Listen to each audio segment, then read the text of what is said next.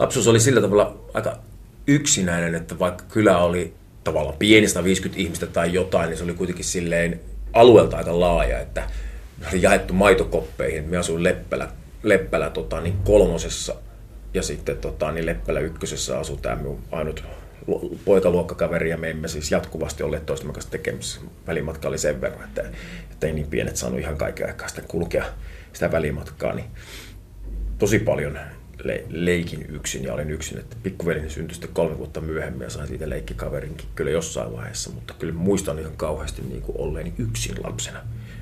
Ja se on ollut sille aika määrittelevää minun niin lapsuudessa se yksin olemisen kokemus, että se silloin kun se oli oma ehtoista, niin se tuntui, että se yksinäisyys on, oli jotenkin kauhean niin kuin hienoa ja vaalittavaa ja jotain sellaista niin kuin omaa.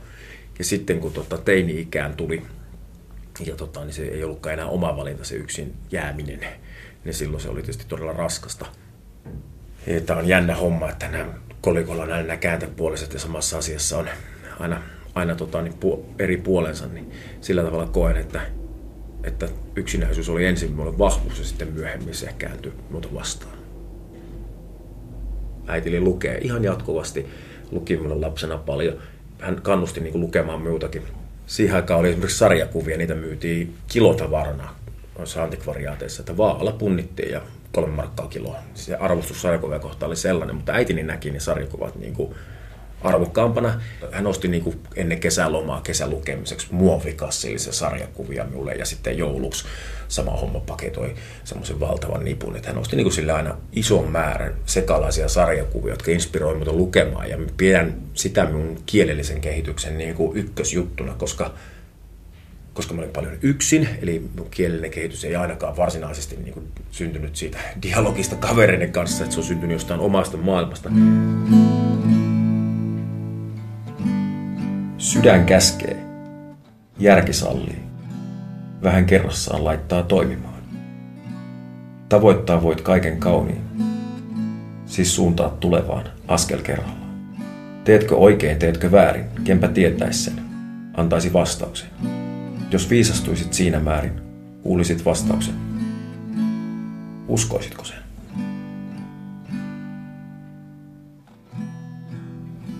Siellä oli joku ACDC Made Who ja Perkynti Backseat ja jotain tällaisia tuli sieltä. Niin kuin, ne oli niin sille ens, ensikosketuksia siihen aika kovaa kamaa, mutta ei sille kuitenkaan tullut sitä semmoista niin kuin aha-elämystä niistäkään. Kunnes sitten tota, niin kuulin sattumalta pussipysäkillä, kun oli siellä vitosella, niin kuulin sattumalta, kun vuotta vanhempi poika kuunteli omassa huoneessaan siinä pussipysäkin vieressä niin vaspia ja siinä ikkunan alla kuunteli sitä, mitä se kuuntelee ja olin aivan haltioitunut. Ja sain kysytyksi siltä, kun se työnsi päässä siihen ulos ja ihmetteli, että kun me hengailen hänen ikkunan alla, että mitä se kuuntelee. Että vaspia. Ja sain painettua sen mieleen. Se alkoi siitä aika nopsaa sitten, että, että sitten kun me innostuin niin hevistä, niin sitten me sain suostuttua isän tilaamaan minulle suosikkia ja sitten me rupesin kohti teostaa irtonumeroina säästämään, säästämään viikkorahoista metalhammereita. Ja me muutin sitten tosiaan Lappeenrantaa opiskelemaan, löysin sieltä soittokavereita lisää ja kyllä me niin aktiivisesti hyvin aktiivisesti mielestä puskin eteenpäin sitä rokkitähti haavettani. Niin ja se ei ollut siis sillä tavalla, että, jos, että se olisi ollut sillä, niin kuin, sillä tavalla katteeton haave, että, että sitähän voi haaveilla jostain asiasta. Olemme haaveillut NHL-pelaajan urastakin, mutta tota, niin se on siis osastoa haave, jota, jonka eteen en ole tehnyt yhtään mitään. Et, tota, niin, mutta sitten tuon musahomma eteen, sen unelmani, haaveeni eteen, eteen ihan hulluna töitä mietin sitä, että kuinka monta kitaraa ja vahvistinta me on ostanut ja kuinka paljon mä oon nähnyt nälkää nuorena aikuisena, kun me on laittanut jonkun efektipedaalin niin kuin syömisen edelle ihan niin kuin rehdisti ja ollaan tehty keikkoja miinuksella ja, ja tota, oli omasta pussista maksettu niitä pensoja ja Mokoma ei ole missään vaiheessa bändiksi perustettu se on perustettu nimitykseksi, joka alun perin mulla oli ajatuksena, että joka levyllä soittaa eri kokoonpano. Se oli alkuperäinen ajatus, joka levyllä soittaa eri kokoonpanoja, mieteen biisit ja mie sävelen sanotan ja, ja mielellään vielä sota kitaratkin niin. Mutta sitä ei kestänyt sitä riemmaa lopulta kuin yhden levyn verran, eli sen alo, meidän debyttilevyn valun verran sitä, sitä yksin tekemisen riemua, kun me tajusin kuinka raskas tontti se on yksin kantaa ja sitten heti jo siinä Kuisma kävi soittaa yhteen biisiin puhtaita kitaroita ja Tuomo kävi laulaa taustoja ja tajusin, että näitä jätkiä kanssa on kiva hengalla ja ne ilmoitti kiinnostuksensa tulla kitaristeiksi. Ja, ja ruvettiin etsimään sitten muuta yhteyttä siihen ympärille. Ei kiehdo taivas, ei helvetti. Ei kusifiksi, ei fetissi. Voin siirtää kantani tuonempaan. En ole kiinnostunut profetioista, taivaspaikoista, määräsijoista. Olen kiinnostunut sinusta. Siinä kohtaa, kun yhtäkkiä ensimmäinen Mokoman tavalla yhtäkkiä Mokomalla olikin. Kuvaava on varmaan Kurimuslevyn julkaisurundi, jossa me aloitettiin Helsingin Factory Clubilta keikka ja soitettiin 50 ihmiselle ja lopetettiin tota, niin, 600 ihmiselle Tavastialla se sama rundi sen saman kevään aikana samassa kaupungissa. Että Helsingissä oli 250 ihmistä, ketä kiinnosti. Kaksi kuukautta myöhemmin oli 600 ihmistä, ketä kiinnosti. Se tapahtui niin nopeasti, että parissa kuukaudessa yhtäkkiä me oltiin niin kuin, niin kuin jengistä kiinnostava bändi. Ja se tapahtui kyllä niin nopeasti, että ei siihen ehtinyt oikein edes niin kuin tajuta, että oh, nyt meidän kolmas levy ja nyt käy näin. Me tajusin, että me haluan tehdä tämmöisen oman homman, niin, niin rupesin kirjoittaa sitten lyriikkaa eka kertaa suomeksi. Mä olin jotakin englanninkielisiä tekstejä tehnyt, jotka oli ihan niin höpö höpöä sille Kumkurkanillekin. Ja, mutta nyt pitäisi kirjoittaa tekstiä, se tuntui aluksi tosi haastavalta ja vaikealta hommalta. Ja no, tilanne on edelleen jossain määrin sama kuin silloin aloittaessa. Me koin silloin, kun me aloitin, että Suomessa ei ole hyviä sanotteja kuin kourallinen. Ja nyt me koen, että Suomessa ei ole hyvin sanotteja kuin kourallinen. Että uskallan ja julkean sanoa näin. Mutta ihmisenhän pitää niinku sijoittaa itsensä missä tahansa asiassa, niin sen pitää niinku itse nähdä itsensä, että mihin me sijoitun tässä niinku jatkumossa. Ja, ja jos ei pysty katsoa jotain ylöspäin, jotain taiteellista esi, että se ei ole esikuva, taiteellinen esikuva, että sitä ei pysty katsoa ylöspäin, niin silloin se on asetettava itsensä alle. Että oltava ainakin parempi kuin tuo, koska tuo on paska. Mutta parempaa tekstiä kuin tuo.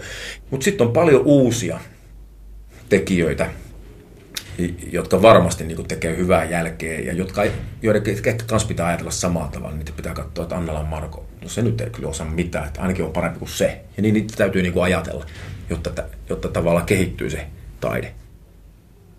Meidän pitää jotenkin, niin kuin, aina, aina uusi sukupolvi, se pitää jotenkin repiä se edellisen tekijäsukupolven niin kuin työt paskaksi. Ajatella, että nyt me tuun tähän ja noi on kauheita kuunneltavaa ja myötä häpeää ja me tuun tähän ja teen paremmin mehän en pidä runoudesta. Me pidän sitä huomattavasti vähempi arvoisena kuin lyriikkaa. Tämä on taas tätä minun ajatuksia ja siellä on ehkä joku kuulija, joka kauhistelee siellä tällä hetkellä, mutta me koen niin lyriikan ensisijaisena tarkoituksena soida.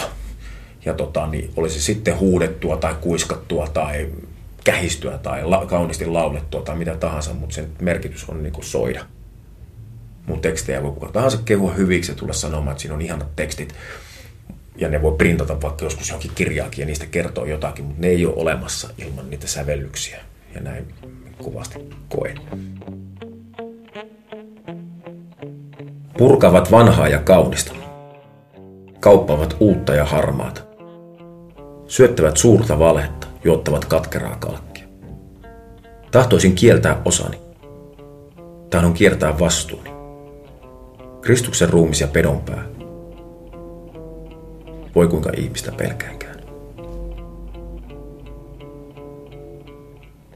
Muistan hyvin, kun 180 astetta levy tuli, oliko Keravalla jossain keikalla ja lähdettiin sieltä Tokioon Nightwishin lämpäriksi. Niin, niin se, että siellä ei kukaan tiennyt meidän bändistä yhtään mitään, ja kun oltiin soitettu 20 sekuntia kuollut kuolempi kuolleen kappalet sitten lavalla, niin alkoi pyöriä semmoinen about 2000 ihmisen pitti niin oli silleen, että se oli aivan käsittämättömän hieno kokemus tajuta, että ne otti meidät vastaan sillä tavalla. Ne ei tiennyt mitä odottaa, ne ei, ollut, ei ne ollut kuullut mokomasta. Mutta silloin joskus aikoinaan, ennen kuin kukaan tiesi meitä, niin mehän tultiin aina lavalle niin kuin vallottamaan yleisöpuolellemme. Ne ei tiennyt mitä musaa, niin että nyt näytetään niille mitä me ollaan. Japanissa keikkailu on ollut enemmän sitä, sitä kuin alkuaikoina sitä sellaista, että on mennyt sinne ja että täältä pesee tähän me pystytään, kuunnelkaa tätä. Niin se on jotenkin mahtavaa, että tässä vaiheessa nelikymppiset ukot, 20 vuotta jo bändiä takana, niin yhtäkkiä julkaisee levyisen Japanissa ja pääsee sinne taas keikalle, niin se on oikeasti niin kuin, se, se on tullut semmoista piristysruiskeen siihen tekemiseen. Toinen piristysruiske on ollut ne akustiset jutut. Ne on kaksi semmoista selkeää piristysruisketta tässä viime vuosina, jotka on saanut jaksamaan eteenpäin, ettei ole tuntunut siltä, että kaikki on vanhan toistoa. Realismi tähän tullut kyllä mukaan, että muutenkin koko tekemisestä jotenkin leimaa nykyään enemmänkin laatu kuin määrä.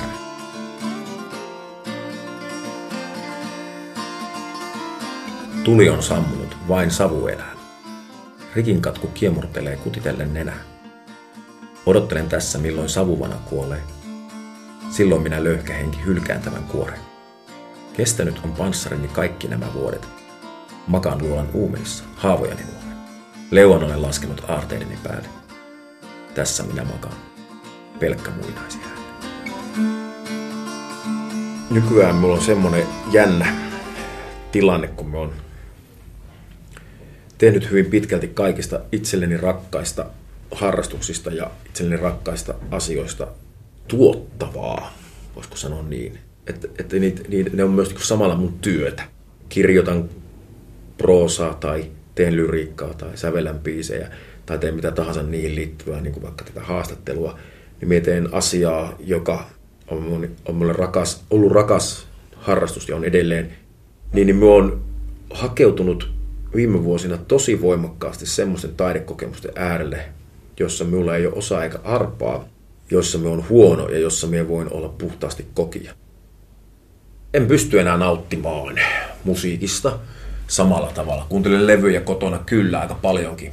Se on niin tavallaan jossain määrin niin kuin tulehtunut se suhteeni musiikkiin tänä päivänä. Se on jännää, koska sehän on jossain vaiheessa mulle kaikista rakkain ja tärkein juttu. Mutta varokaa ihmiset, mitä haluatte, saatte menettää, saatatte menettää semmoisen otteen siihen. Ny, nykyään me sitten niinku, mulla on niinku musiikin tekemisen kanssa kaikista suurin ilon tunne on sitten, kun se levy on valmis kuunnella masteroitua levyä.